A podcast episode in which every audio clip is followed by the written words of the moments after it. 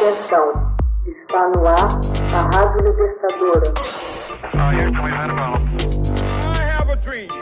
Começa agora o Hoje na História de Ópera Mundi. Mil novecentos e sessenta e um morre o escritor e jornalista estadunidense Ernest Hemingway. Na manhã do dia 2 de julho de 1961, o consagrado escritor e jornalista Ernest Hemingway comete suicídio em sua casa em Ketran, nos Estados Unidos. Sua concisão e ironia, além de sua vida de aventuras, influenciaram a ficção do século XX. A maior parte de sua obra foi produzida entre meados dos anos 20 e 50. Conquistou o Prêmio Nobel de Literatura em 1954. Nasceu em 21 de julho de 1899 em Oak Park, Illinois. Clarence e Grace Hemingway criaram seu filho neste subúrbio da classe trabalhadora de Chicago. No colégio, Hemingway trabalhou no jornal da escola, escrevendo inicialmente sobre esportes. Logo depois de formado, o então Foca passou a colaborar no Kansas City Star, ganhando a experiência que mais tarde marcaria seu estilo despojado. No Kansas City Star, fui obrigado a aprender a escrever uma simples sentença afirmativa. Isso é útil para qualquer um. O jornalismo não prejudicará um jovem escritor e pode até ajudá-lo se souber cair fora a tempo, dizia Hemingway.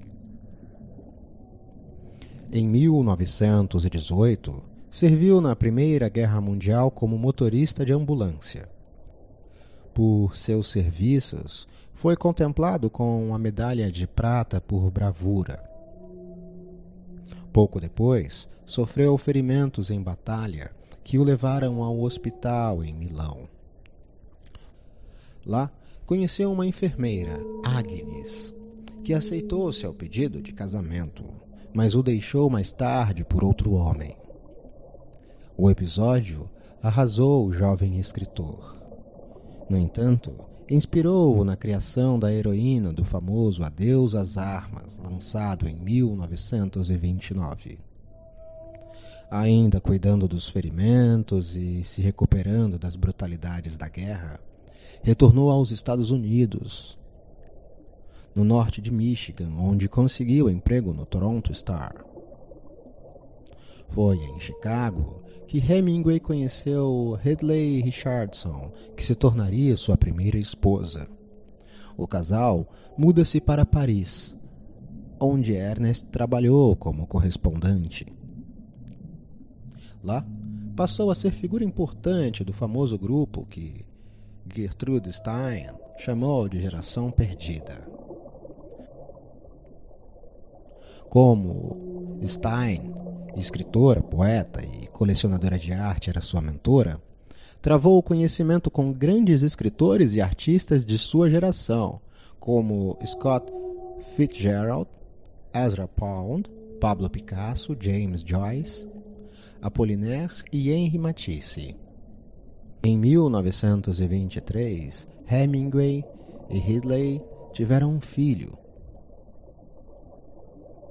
Nesta época, Hemingway começa a frequentar o célebre Festival de San Fermín em Pamplona, na Espanha. Em 1925, o casal viaja ao festival que lhe proporcionaria material para o seu primeiro romance. O Sol também se levanta. Esse livro é considerado por alguns como a maior obra de Hemingway, em que engenhosamente trata da desilusão de sua geração no pós-guerra.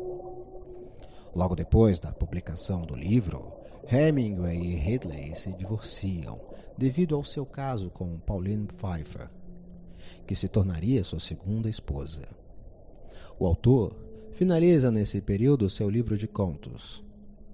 Pauline fica grávida e o casal decide voltar para os Estados Unidos. Após o nascimento do filho Patrick, em 1928, estabelecem-se em Key West, Flórida.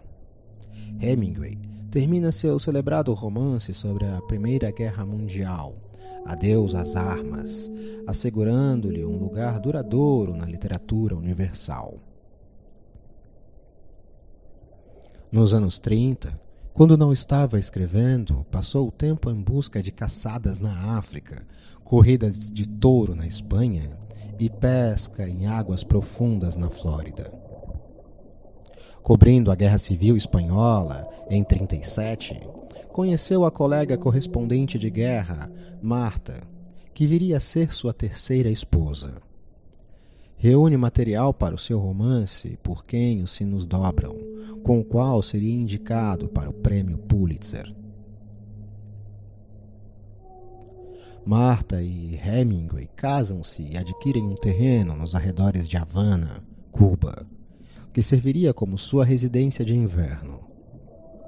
Quando os Estados Unidos entram na Segunda Guerra Mundial, em 41, serviu como correspondente e esteve presente em alguns momentos cruciais, inclusive no desembarque do dia D na Normandia.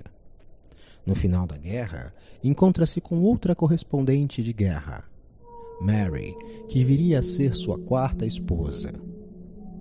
Em 1951, escreve O Velho e o Mar, que se tornaria talvez sua obra mais conhecida, granjeando-lhe o prêmio Pulitzer que há muito lhe via sendo negado. Em 1954, ganha o Prêmio Nobel de Literatura. No auge de sua carreira literária, o corpo e a mente de Hemingway começam a criar-lhe problemas. Tentando recuperar-se de antigos ferimentos e de vastas bebedeiras em Cuba, passa a sofrer de depressão, hipertensão e cirrose. Escreve Paris é uma festa, memória de seus anos na capital francesa. Recolhe-se permanentemente em Idaho, onde prossegue em sua luta contra a deteriorização de suas condições físicas e mentais. Hemingway deixou um impressionante acervo de obras e um estilo magistral que continua influenciando escritores até os nossos dias. Sua personalidade marcante e a constante busca de aventura fizeram essa imagem ombrear-se com o seu enorme talento criativo. Hoje na História é uma produção de Ópera Mundi, baseado nas obras de Max Altman, com edição de áudio de Laila Manuelle, revisão de Fernanda Forgerini, na narração e edição eu mesmo, José Igor. Você já fez uma assinatura solidária de Opera Mundi? Fortaleça a imprensa independente. Acesse www.operamundi.com.br/apoio. São muitas opções. Você também pode fazer um Pix usando a chave apoie.operamundi.com.br. Obrigada!